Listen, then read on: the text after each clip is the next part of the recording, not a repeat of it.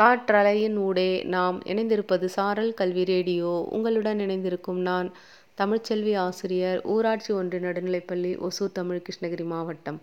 வணக்கம் குழந்தைகளே நான் உங்களுக்கு ஒரு கதை சொல்ல போகிறேன் ஒரு ஊரில் ஒரு விவசாயி இருந்தார். அந்த விவசாயி தன்னோட நிலத்துல வந்து மலர்களை பயிரிட்டு அந்த மலர்களை கொண்டு போய் பக்கத்து டவுனில் விற்றுட்டு வந்து தன்னோட குடும்பத்தை பார்த்துக்கிட்டு இருந்தார். அவருக்கு ஒரு மனைவி ஒரு பெண் குழந்தை இருந்துச்சு. அந்த பெண் குழந்தை வளர்ந்து பெரியவளாயிட்டா.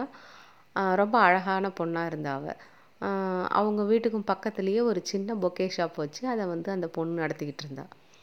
அந்த ஊரில் இருந்த ஒரு பணக்காரர் இந்த பொண்ணை பார்த்து அவருக்கு இதை கல்யாணம் பண்ணிக்கணும் அப்படின்னு ஆசை வந்துருச்சு. ஆனால் அந்த பணக்காரர் வந்து ரொம்ப வயசானவர். அவர் வந்து டைரெக்டாக பொண்ணு கேட்டால் கொடுக்க மாட்டாங்க. அந்த பொண்ணும் கட்டிக்காது இல்லையா? அதனால் அவர் என்ன நினச்சாருன்னா இந்த விவசாயியை வந்து கடனாளியாக்கி அது மூலமாக அந்த பொண்ணை அடைஞ்சிடலாம் அப்படின்னு பிளான் பண்ணார். அதனால் அந்த விவசாயிக்கிட்ட போயிட்டு அவரோட ஆசையை தூண்டினார். நீங்கள் வந்து பெரிய கடை வைங்க. உங்கள் மலர்களுக்கு இந்த ஊரில் நிறைய டிமாண்ட் இருக்குது அப்படின்னு சொல்லிட்டு. சரின்னு அவரும் வந்து தன்னோட மனைவி பெண் குழந்தை இவங்களெல்லாம் கலந்து ஆலோசிக்காமல் இந்த பணக்காரர்கிட்ட கடனை வாங்கிட்டு பெரிய பொக்கே ஷாப் வச்சுட்டாரு. கொஞ்ச நாள் ஆச்சு அந்த விவசாயியோட மனைவி வந்து நோய்வாய்ப்பட்டு இறந்துட்டாங்க. இப்போது அந்த பணக்காரர் வந்து இதுதான் சமயம் அப்படின்னு சொல்லிட்டு அந்த விவசாயிக்கிட்ட போய் ஒன்று என்னோடய பணத்தை திருப்பி கொடுங்க. இல்லை உங்கள் பொண்ணை எனக்கு கல்யாணம் பண்ணி கொடுங்க அப்படின்னு கேட்டார். அவர் இதெல்லாம் சரி கிடையாது நீங்கள் சொல்கிறது நான் கொடுத்துட்றேன் அப்புறம் அப்படி இப்படின்னு சொல்லி பார்த்தாரு. ஆனால் அந்த பணக்காரர் விடுறதா இல்லை. இவர் வந்து இவருக்கு தெரிஞ்ச கொஞ்சம் பேரை கூட்டிக்கிட்டு அந்த விவசாயி வீட்டுக்கு வந்துட்டு நான் வந்து ஒரு பையில் வந்து ரெண்டு கல்லை போடுறேன். கருப்பு கல்லும் வெள்ளைக்கல்லும் அதில் உங்கள் பொண்ணு வந்து கருப்பு கல்லை எடுத்தால் என்னை கல்யாணம் பண்ணிக்கணும். வெள்ளைக்கல்லை எடுத்துச்சுன்னா நான் வேணால் உங்கள் கடனை தள்ளுபடி பண்ணிடுறேன். அந்த பொண்ணை கல்யாணம் பண்ணிக்க சொல்ல மாட்டேன் அப்படின்னு சொன்னார். வந்தவங்களும் அதுக்கு ஒத்துக்கிட்டாங்க. இந்த பொண்ணும் அந்த விவசாயியும் வந்து சரி என்ன பண்ணுறது சரி பார்ப்போம் அப்படின்னு சொல்லிட்டு பார்த்து இது பண்ணாங்க. அப்போ அந்த பொண்ணு வந்து அந்த பணக்காரர் அந்த பைக்குள்ளே யாரும் பார்க்காத சமயம் ரெண்டு கருப்பு கல்லையே போட்டுட்டார். இதை மற்றவங்க கவனிக்கல ஆனால் அந்த பொண்ணு கவனிச்சிச்சு அப்போது எந்த கல்லை எடுத்தாலும் இவங்க கையில் கருப்பு கல் தான் வரப்போகுது. வந்தால் என்ன ஆகும்? அவரை கல்யாணம் பண்ணிக்கணும்.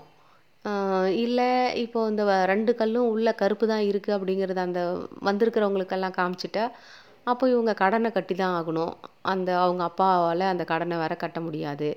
என்ன செய்யலான்னு அந்த பொண்ணு யோசித்து அந்த பைக்குள்ளே கைவிட்டு ஒரு கல்லை எடுத்துட்டு எதேச்சியாக தவற விடுற மாதிரி தவற விட்டுருச்சு. மற்ற கல்லோட சேர்ந்து அந்த கல் விழுந்துடுற மாதிரி. அப்புறம் அந்த இங்கே வந்திருந்தவங்க எல்லாருக்கிட்டேயும் சேர்ந்து நான் தவறி இந்த கல் விழுந்துருச்சு. இப்போ இந்த பைக்குள்ளே எந்த கல் இருக்கோ அதை வச்சு நான் எடுத்த கல் எதுன்னு நம்ம கெஸ் பண்ணிடலாம் அப்படின்னு சொல்லிட்டு பைக்குள்ளேருந்து இன்னொரு கல்லை எடுத்து காமிச்சிது. அது பார்த்தா கருப்பு கல் அப்போது அந்த பொண்ணு தவற விட்ட கல் வந்து வெள்ளைக்கல் அப்படிங்கிற முடிவுக்கு வந்துட்டாங்க மற்றவங்க அதனால் இப்போது அந்த பொண்ணு வீட்டு கடனை அதாவது அந்த விவசாயி வாங்கின கடனையும் தள்ளுபடி பண்ணணும். அந்த பொண்ணையும் கட்டிக்க முடியாது அப்படிங்கிற ஒரு தீர்ப்பு வந்துருச்சு. இந்த பணக்காரர் வந்து திருடனுக்கு தேல் கொட்டின மாதிரி ஆயிடுச்சு. ஏன்னா அவர் ரெண்டு கல்லும் கருப்பு கல் போட்டேன் அப்படின்னு சொல்ல முடியாது இல்லையா? அதனால் அவர் சரி சொன்னதை காப்பாற்றணுங்கிறதுனால அந்த கடனை தள்ளுபடி பண்ணிவிட்டு அவர் கிளம்பிட்டார். கதை கேட்டுக்கொண்டிருக்கிற சின்ன குழந்தைகளே நாமும் இப்படி தான் நம்மளுக்கு ஒரு இக்கட்டான சூழ்நிலை வந்தால் கூட நம்ம சரியான முடிவுகளை எடுக்கும்போது அதுலேருந்து நாம் வெளியில் வந்துடலாம். இடும்பைக்கு இடும்பை படுப்பர் இடும்பைக்கு இடும்பை படாதவர் அப்படின்னு வள்ளுவர் கூட ஒரு திருக்குறளில் சொல்லியிருக்காரு. அதாவது ஒரு துன்பம் வரும்போது அந்த துன்பத்துக்கே துன்பம் விளைவிப்பாங்களாம். துன்பத்தை பார்த்து க பயப்படாதவங்க கலங்காதவங்க.